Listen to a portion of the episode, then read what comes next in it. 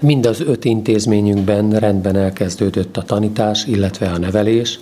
Ez az öt intézmény ugye az Esztergomi Franka, a Temesvári Pelvárt Ferences Gimnázium és Kollégium, Szentendrei Ferences Gimnázium, illetve Budapesten a Szent Angéla Általános Iskola és Gimnázium.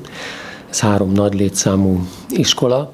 Továbbá Gyöngyösön az Autista Segítő Központ, amelyik idén 44 gyerek nevelésével foglalkozik, és a testvérkék óvoda Pasaréten a Szilfa utcában, ahol pedig 51 gyerek nevelődik. A járványügyi helyzetet jól kezelték a vezetők, nagy takarítás volt mindenhol, kialakították a, a biztonsági protokollokat, bejárási útvonalakat, a szülőkkel való kapcsolattartás rendjét, és hát természetesen felkészültek arra, hogyha esetleg megjelenik a fertőzés, akkor mi lesz majd a teendő szinte minden intézményünk nagy beruházásnak előtte áll, vagy a derekán, vagy már éppen a befejezéséhez közeleg a, a nagy beruházás. Tehát ahol befejezéshez közeleg a Szentendre, hamarosan átadásra kerül a tornacsarnok. Ez egy nagyon nagy méretű épület lesz, amely hát nem csak az iskolát, hanem a várost, sőt talán az egész Dunakanyart eh, szolgálja majd. Szent Angélában mi zajlik? Ott a tavaszi karantén idején lebontásra került az egyik épületszárny, és egy új épületszárny, továbbá egy nagy aula kialakítása van soron. Hát ennek érdekében még az ideiglenes elhelyezését néhány osztálynak meg kellett oldani. Az iskolák között különleges az Esztergomi, mert az internátusos iskola. Hát igen, a járványügyi előírások is azt mondják, hogy az egy háztartásban élőket együtt kell kezelni, tehát jó, hogyha az egy háztartásban élők elszigetelődnek másoktól, de azon belül viszont ez nem szükséges. Na de hát mi legyen egy kollégiumban? Úgyhogy ott eleve úgy definiálják az egy háztartásban élőket, hogy egy-egy kollégiumi csoport jelent egy családot, a prefektusukkal együtt.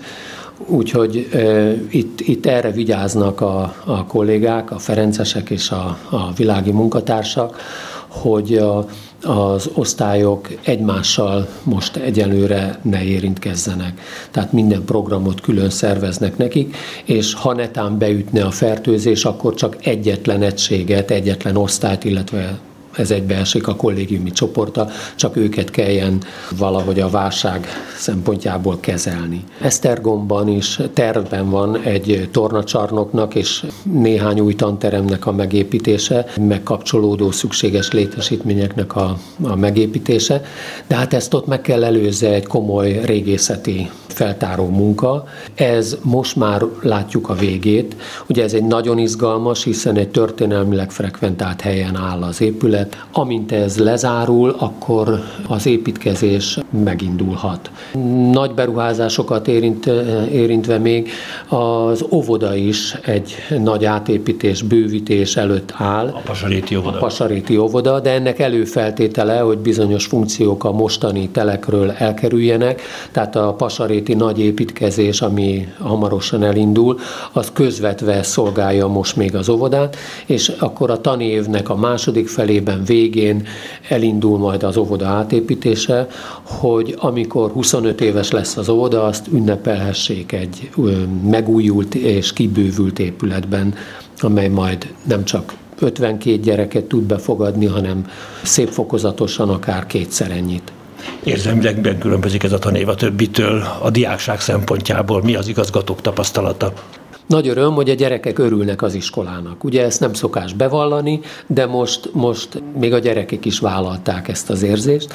Részben azt mesélték el, hogy soha ennyi tábor nem volt, mint amennyi most megvalósult. Már a nyár folyamán. Mert hogy volt pótolni való bőven a közös élmények szerzésében, de odáig ment ez, hogy, hogy bennalvós tábort szerveztek az iskolában Szentendrén, mert hiányzott nekik az iskola. Hát persze elsősorban a gyerekek lehetőségek hiányoztak egymásnak, de hát az így, így is lecsapódik, hogy még nyáron is iskolába jártak egyesek.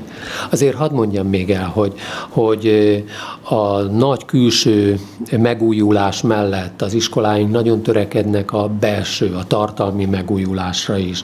Tehát vannak, ahol stratégiájukat, a missziójukat fogalmazzák újra a nevelők testületek.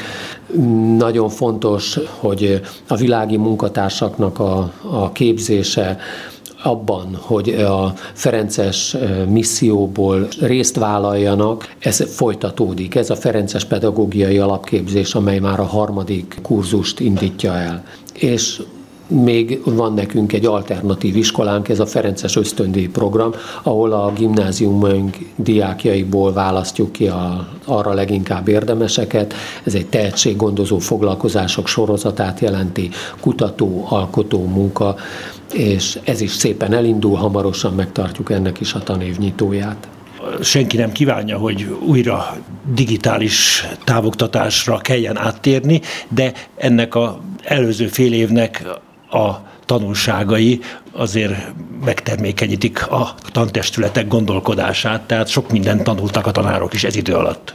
Nagyon is, nagyon is.